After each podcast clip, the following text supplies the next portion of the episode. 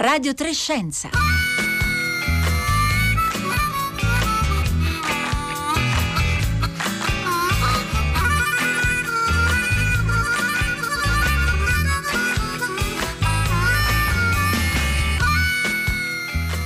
Mercoledì 30 giugno 2021, buongiorno, buongiorno da Paolo Conte e da tutta la redazione di Radio Trescenza che questa mattina dedica il proprio spazio all'Asteroid Day, l'evento internazionale volto a richiamare l'attenzione del grande pubblico sull'importanza della ricerca e del monitoraggio di asteroidi potenzialmente pericolosi per il nostro pianeta. Molte le iniziative in corso anche in Italia, coordinate dall'astrofisico Gianluca Masi, responsabile del Virtual Telescope Project. Trovate elencate tutte queste iniziative dal, dal link che abbiamo messo sul nostro sito sulle nostre piattaforme social e troverete anche la nostra puntata. Quindi siamo molto lieti di poter partecipare a questa settima edizione dell'Asteroide Day. La prima si tenne nel 2000 2014, dopo che il 15 febbraio 2013 un asteroide di 17 metri di diametro, mai individuato prima, esplose sui cieli della città russa di Chelyabinsk. L'onda, eh, l'onda d'urto provocò danni eh, a numerosissimi edifici, i cui frammenti ferirono più di 1500 persone. E fu proprio questo evento a mettere in evidenza la vulnerabilità del nostro pianeta rispetto a questi corpi vaganti nello spazio. Eh, per quanto riguarda invece la data dell'asteroide Day, il 30 giugno, si è voluto scegliere l'anniversario dell'evento più rovinoso nella storia recente del nostro pianeta, quello avvenuto a Tunguska in Siberia nel 1908, quando eh, l'esplosione in quota di un corpo cosmico questa volta molto più massiccio di quello di Chelyabinsk, abbatté più di 70 milioni di alberi in oltre 2000 eh, chilometri quadrati di tundra. Se l'evento si fosse verificato alla stessa latitudine solo tre ore più tardi, San Pietroburgo non esisterebbe più. Ecco, allora questa mattina con i nostri esperti faremo il punto sulle novità più recenti che riguardano la nostra conoscenza degli asteroidi potenzialmente pericolosi, su come monitoriamo quelli già noti e su come eh, andiamo alla ricerca di quelli che non sono stati ancora individuati. Ricordo il numero con cui ascoltatori e ascoltatrici possono interagire con noi durante la diretta per porre eh, le loro domande ai nostri ospiti che è il 335 5634 296.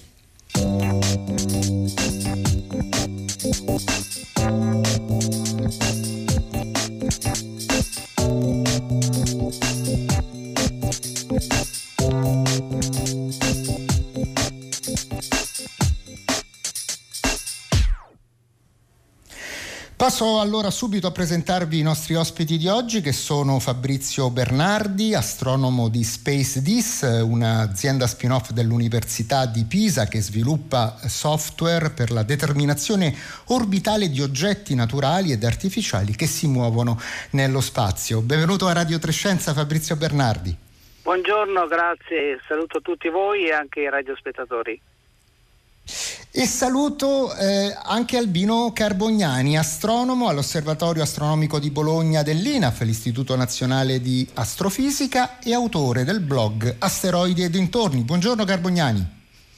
Buongiorno a tutti, un saluto. E un saluto a tutti. Allora cominciamo la nostra puntata sull'Asteroid Day da una buona notizia eh, che riguarda un asteroide che negli anni scorsi aveva impensierito gli esperti per alcuni dei suoi futuri avvicinamenti alla Terra dove le probabilità di impatto col nostro pianeta non erano affatto trascurabili.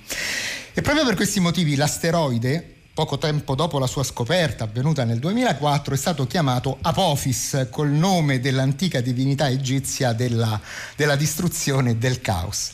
Ma proprio negli ultimi mesi il pericolo rappresentato da Apophis è stato almeno per il momento, eh, è stato scongiurato. Allora chiedo conferma a Fabrizio Bernardi che, lo ricordo, è stato uno degli scopritori di questo eh, asteroide. Allora Fabrizio Bernardi, perché all'inizio questo asteroide spaventò così tanto gli addetti ai lavori?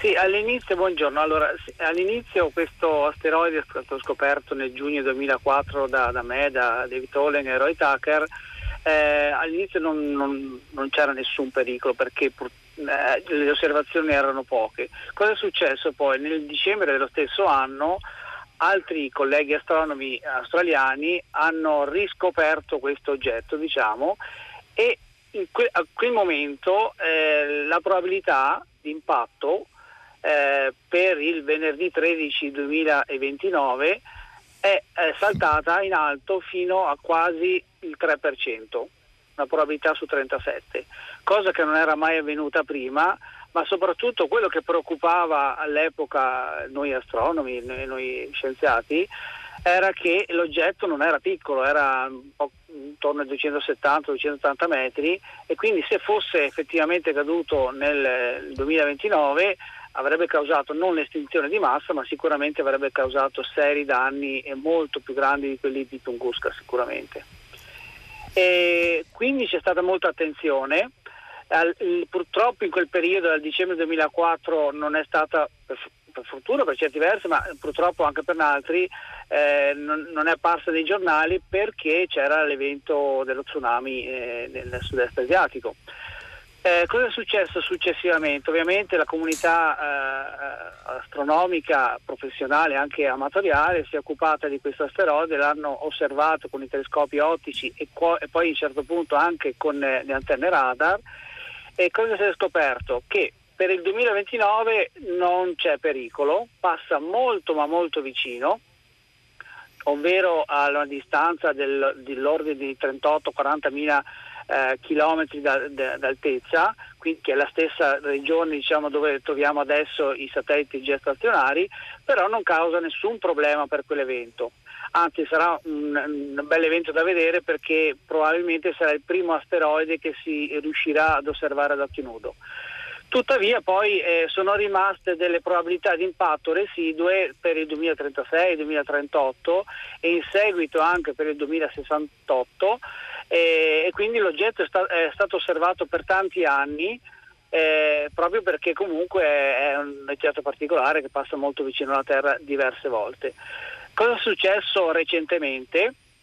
a marzo c'è stato un, dire, un, uh, un close approach, si dice quindi un uh, ravvici- uh, ravvicinamento, sì, una, una, sì, un passaggio ravvicinato e quindi è stato possibile fare delle osservazioni radar ulteriori. E a quel punto l'orbita è stata determinata con un'accuratezza eh, eccezionale, noi conosciamo la posizione quasi al metro, cosa che è abbastanza eh, incredibile a pensare, e quindi possiamo escludere tutte le possibilità di impatto eh, non solo del prossimo secolo, ma anche per i due o tre secoli eh, successivi perlomeno, quindi possiamo, possiamo stare assolutamente eh, al sicuro.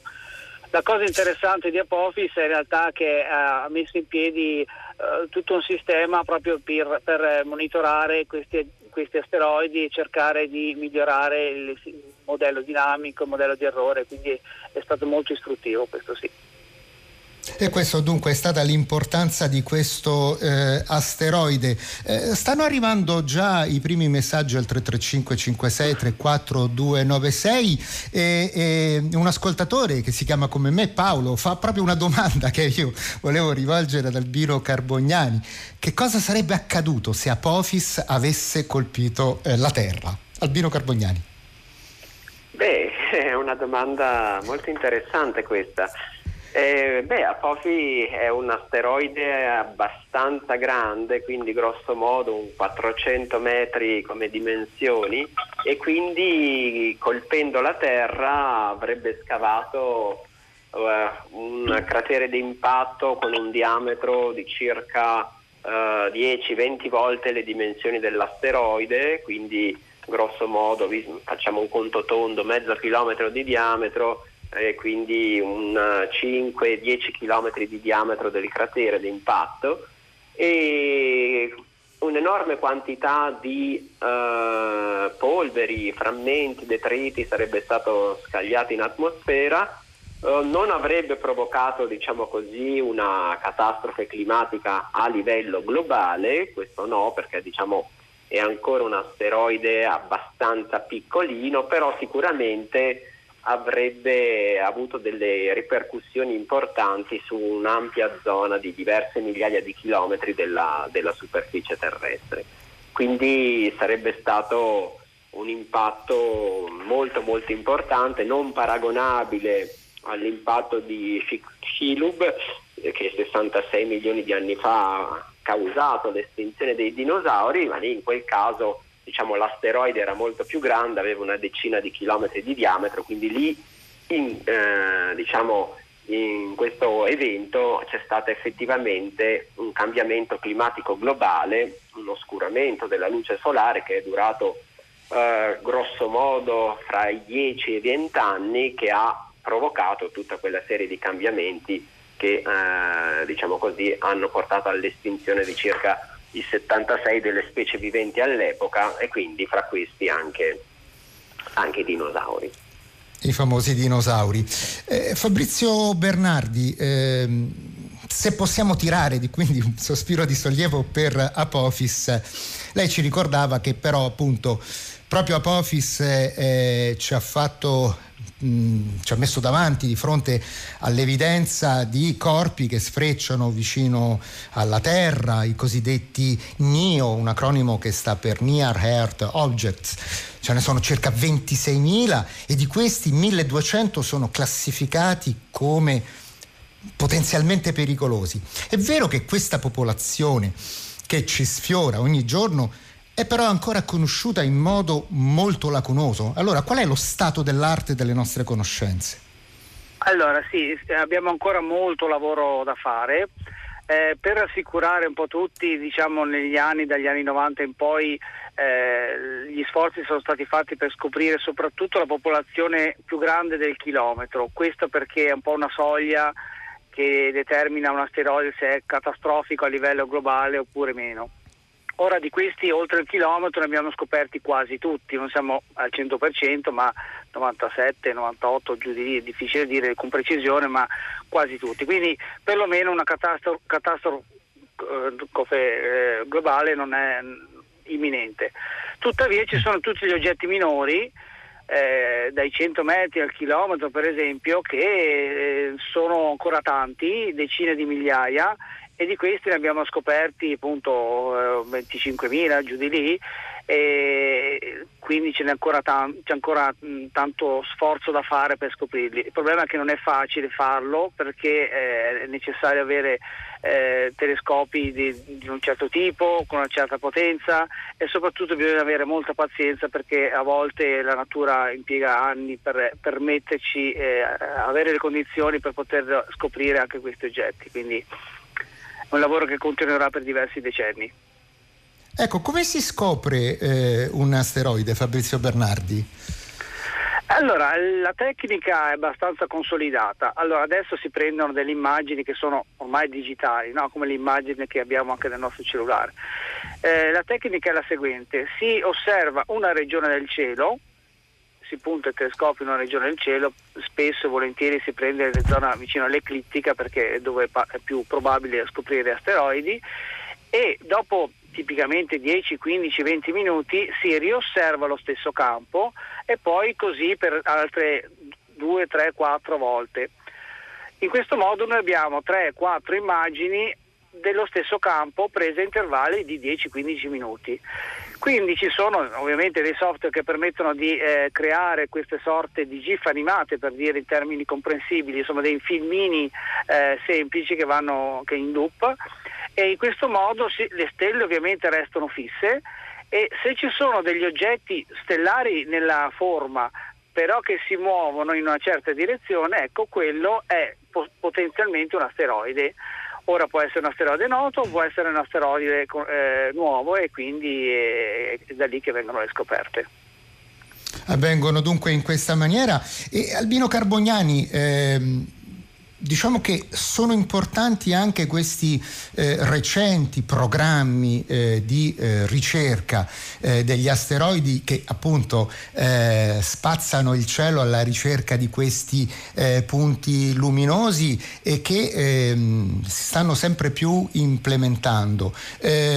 Anche da questo punto di vista è importante la strumentazione che viene utilizzata per individuare nuovi asteroidi, ma anche per raffinare le eh, nostre conoscenze sulle traiettorie di quelli già eh, conosciuti. Ecco, quali saranno i prossimi eh, step nei prossimi anni? Beh sì, eh, diciamo che eh, per la ricerca degli asteroidi, visto che non sappiamo a priori dove ehm, saranno osservabili in cielo, è chiaro che si va alla cieca e quindi sono necessari telescopi con un grande campo di vista e un buon diametro in modo che possano raccogliere tanta luce, farci vedere gli oggetti più deboli e soprattutto spazzare la più ampia regione di cielo possibile in modo tale che eh, è un pochino come la pesca a strascico sostanzialmente, quindi grandi rete catturano tanti pesci, telescopi con grandi campi di vista possono eh, rilevare il maggior numero possibile di, eh, di asteroidi. Quindi attualmente diciamo, le survey che eh, trainano la scoperta del, dei NEA sono sostanzialmente due, sono due survey statunitensi, Pan-STARRS e la Catalina Sky Survey. Eh, queste grosso modo eh, riescono a scoprire il, circa il 90% di tutti i NEA scoperti annualmente, anche qualcosina in più probabilmente. E per i prossimi anni c'è molta diciamo, aspettativa per la rete dei telescopi FlyEye, sviluppata dall'ESA, dall'ASI e dall'INAF. Il primo telescopio di questo tipo eh, sarà messo eh, in Sicilia, nel Parco delle Madonie, sul Monte Mufara, avrà un uh, diametro di un metro e un campo di vista uh, di circa eh, 49 gradi quadrati, quindi sarà in grado di fotografare un'ampia regione di cielo per andare alla ricerca degli asteroidi che in quel momento fanno il flyby con la Terra, quindi fanno il loro passaggio ravvicinato perché è importante eh, tenere presente che eh, gli asteroidi non possono essere scoperti eh, in qualsiasi momento, in una qualsiasi posizione della loro orbita. Visto che sono oggetti eh, molto piccoli, qualche centinaio di metri di diametro, anche molto meno, e sono oggetti scuri, quindi riflettono la luce del Sole, possono essere scoperti quando sono già in prossimità del nostro pianeta. Se sono troppo distanti, diventano debolissimi e quindi è difficile osservarli anche con i più grandi telescopi al mondo. Ragione per cui bisogna approfittare della finestra di visibilità per caratterizzarli, caratterizzarne l'orbita il più possibile per ritrovarli al successivo passaggio, raffinare l'orbita e come diceva Fabrizio, nel caso di Apofi, cercare di stabilire come cambia la probabilità di impatto alla, diciamo così, al variare della conoscenza dell'orbita. Quindi diciamo ecco, il progetto Fly Eye sarebbe il contributo dell'Europa alla detection dei neo. Ecco, ricordiamo ovviamente si chiama Fly Eye, occhio di mosca, proprio perché riescono a guardare in eh, diverse direzioni, quindi eh, e su campi eh, celesti molto vasti. Fabrizio Bernardi, eh, qual è il ruolo che ha l'Italia in, in questo settore? È vero che siamo uno dei paesi eh, più avanzati per quello che riguarda eh, non solo le tecniche osservative ma anche eh, l'analisi eh, delle orbite di questi corpi celesti.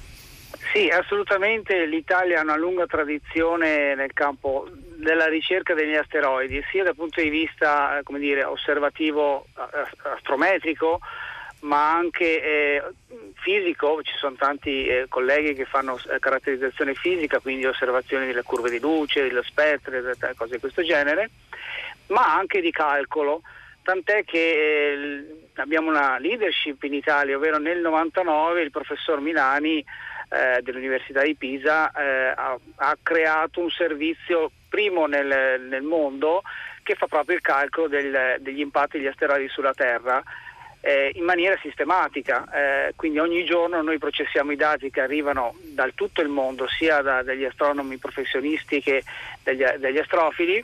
E quindi aggiorniamo l'orbita e quindi riaggiorniamo i calcoli nel caso l'oggetto possa essere di una certa pericol- pericolosità. E quindi insomma noi abbiamo una leadership sicuramente europea ma anche a livello eh, internazionale eh, abbiamo un ruolo molto molto visibile, molto importante. Ecco, sono in tanti, tra l'altro, Fabrizio Bernardi, eh, a sottolineare il ruolo degli astrofili, astro- assolutamente importante. Loro che passano eh, ore e ore durante le notti, eh, specie nella bella stagione, per poter appunto osservare le meraviglie del cosmo e spesso sono eh, loro anche gli autori delle, di scoperte oppure di osservazioni prolungate nel tempo di alcuni corpi. Qual è il ruolo che possono avere appunto in cosiddetti non addetti ai lavori? Il ruolo è molto importante perché eh, gli astrofili permettono di essere molto capillari, non solo in Italia ma in tutto il mondo e anche se magari possono avere ovviamente telescopi più modesti rispetto a quelli eh, professionali, però permettono per esempio di seguire gli oggetti scoperti da poco che hanno bisogno di eh, raffinare l'orbita, quindi migliorare la qualità dell'orbita. Questa è un'attività essenziale ed importantissima e permette agli astrofili di, di contribuire in maniera importante non solo dal punto di vista scientifico, perché già questo basterebbe, sarebbe questa citizen science che, che è molto, molto, importante, ma anche per la salvaguardia del, del pianeta e devo dire non c'è bisogno eh, di una grande preparazione per farlo, una, un astrofilo se si approccia insomma, a questa attività eh, do, dopo brevissimo tempo riesce ad imparare come si fa e contribuire in maniera molto interessante e anche eccitante per loro, per, per, per chi fa questo tipo di osservazioni. Quindi sì, il ruolo è molto molto importante. Stanno arrivando tante domande al 335 56 34 296, proviamo a rispondere eh, velocemente. Albino Carbognani, un asteroide che cade nell'oceano causa un'onda di altezza paragonabile alla sua dimensione? Ci chiede Franco da Roma. Eh, beh, dipende dalla velocità di impatto, perché quando diciamo mh, mm, il il cratere che scava e l'onda di tsunami dipende proprio dall'energia cinetica che l'asteroide trasferisce eh, durante la fase di collisione. Quindi a seconda della velocità l'onda può essere più o meno, più o meno elevata. Ad esempio nel caso del, eh, dell'evento di Chicxulub l'asteroide aveva un diametro di circa una decina di chilometri e però è caduto in, eh, diciamo parzialmente sulla terraferma e parzialmente nel, nel, nel Golfo del Messico con uh, uno strato d'acqua abbastanza basso, quindi le onde di tsunami sono state alte un chilometro, un paio di chilometri al massimo, quindi diciamo eh, molto inferiori rispetto alle dimensioni dell'asteroide. È chiaro ci sono che diverse seconda... variabili Esatto, ci sono molte variabili in gioco e non è facile, eh, non è facile prevedere eh, quello che accadrà quando un determinato uh, asteroide collide con la superficie terrestre. Quindi ci sono tante variabili in gioco non facili da uh, gestire proprio dal punto di vista computazionale e fisico. Marco da Padova eh, chiede fino a quale diametro un asteroide viene disintegrato quando entra in atmosfera? Eh, Fabrizio Bernardi. Allora, non è una domanda facile e semplice da rispondere, anzi è una delle tante incognite eh, di, questo, di, questo, settore, perché in realtà dipende tantissimo da, co, da come è fatto l'asteroide, cioè qual è la, il materiale che lo compone. Se è un, per esempio un asteroide metallico, eh, può arrivare sulla superficie della Terra anche a dimensioni mo- molto modeste, molto piccole. Eh, se invece è roccioso o addirittura anche un po' più carbonaceo, ovviamente eh, si distrugge molto, molto prima, molto a dimensioni anche più, più grandi. E quindi non c'è una risposta sicura. Eh, per questo bisogna continuare a fare anche la parte successiva all'orbit determination, la determinazione orbitale, ovvero la caratterizzazione fisica, sia da un punto di vista di capire come sono fatti attraverso l'analisi vabbè, dei, dei, dei, meteoriti per esempio, ma anche capire la struttura interna degli asteroidi, perché anche il modo in cui possono esplodere o meno dipende anche come sono fatti dentro, se sono de- degli ammassi diciamo, di sassi incollati insieme in un certo senso dalla gravità eh, o dalla coesione o se sono un pezzo unico, un pezzo di roccia unico. Questo fa, fa una, una enorme differenza. Differente. Eh, Albino Carbognani, ci stanno anche chiedendo, ma se avessimo scoperto che eh, Apophis eh, eh sarebbe rovinosamente caduto sul nostro pianeta mm, negli anni a venire, che cosa avremmo potuto eh, mettere in atto? Quali piani? Ecco, questa è una bella domanda nel senso che eh, possediamo i telescopi al suolo che fanno la detection degli asteroidi, anche se l'efficienza non è al 100%, e però non c'è una, una, seconda linea di difesa da questo punto di vista, nel senso che eh, per evitare la collisione Terra-asteroide la cosa da fare sarebbe cambiare eh, la velocità dell'asteroide, anche di poco se diciamo, il, il, tempo di preavviso è sufficientemente lungo, cambiare un po' il vettore velocità dell'asteroide consentirebbe di trasformare una collisione in un passaggio ravvicinato e quindi diciamo così, di evitare eh, problemi. Eh, nel caso di Apophis, se ci fosse stato l'impatto effettivamente nel 2029, beh, il tempo sarebbe stato estremamente poco, insomma, per organizzare una missione spaziale e uh, ad esempio uh, sparare un proiettile verso l'asteroide in grado di uh, cambiare abbastanza il vettore velocità. Tanto più che dipende, come diceva giustamente Fabrizio, dipende dalla struttura dell'asteroide. Noi non dobbiamo pensare agli asteroidi come blocchi monolitici, ma eh, spesso e volentieri sono dei rubble pile, quindi degli aggregati di roccia e quindi un aggregato di roccia risponde in modo diverso all'invio di un proiettile rispetto a un oggetto invece un blocco unico. Quindi sicuramente quello che avremmo potuto fare è evacuare la zona dell'impatto, questo sempre. Quindi Apophis non è un asteroide grandissimo, però insomma è abbastanza massiccio, quindi che causerebbe tutti i problemi di cui abbiamo detto prima, quindi l'evacuazione della zona dell'impatto sicuramente, e poi organizzare una missione spaziale per la deflessione orbitale e quello sarebbe sicuramente stato fatto in emergenza però, in corsa, perché comunque il tempo è poco e le cose da fare sono tante, tanto più che Apophis è grande come asteroide, quindi 400 metri sono tantissimi e quindi non è facile deviarne la traiettoria ok? Quindi è necessaria una certa dose di energia cinetica opportunamente dosata, quindi sarebbe stato un enorme problema, con una soluzione non scontata. Fabrizio Bernardi, abbiamo soltanto pochi secondi e c'è un'altra domanda, ma perché la soluzione del film Armageddon, quello di eh, far esplodere con cariche nucleari eh, un asteroide in avvicinamento alla Terra non è una buona idea? Allora, lì a parte Armageddon è un bel film così appassionante, emozionante, però ovviamente c'è poco di scientifico e so- soprattutto è impensabile di mandare lì degli uomini che facciano questo per far distruggere un asteroide.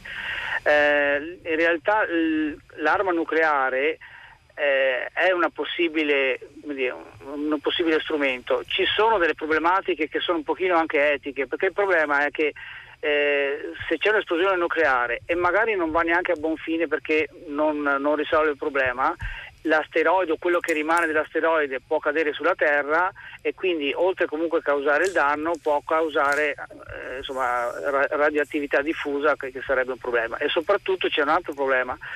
Eh, lanciare delle armi nucleari nello spazio ha dei limiti dettati dalla comunità internazionale, non scientifica ma internazionale, perché eh. bisogna fare l'utilizzo dello spazio in maniera pacifica e un'arma nucleare è sempre un problema. Quindi Beh. questo è un po', un po' il limite. Bene, Fabrizio Bernardi, grazie. Ricordo astronomo di Space Dis. Ringrazio anche Albino Carbognani dell'Osservatorio Astronomico di Bologna dell'INAF. Radio Trescenza finisce qui. Paolo Conte insieme a Marco Motta, Roberta Fulci, Francesca Buonincontri, Fabio Melis vi ringrazia per l'ascolto e vi dà appuntamento a domani.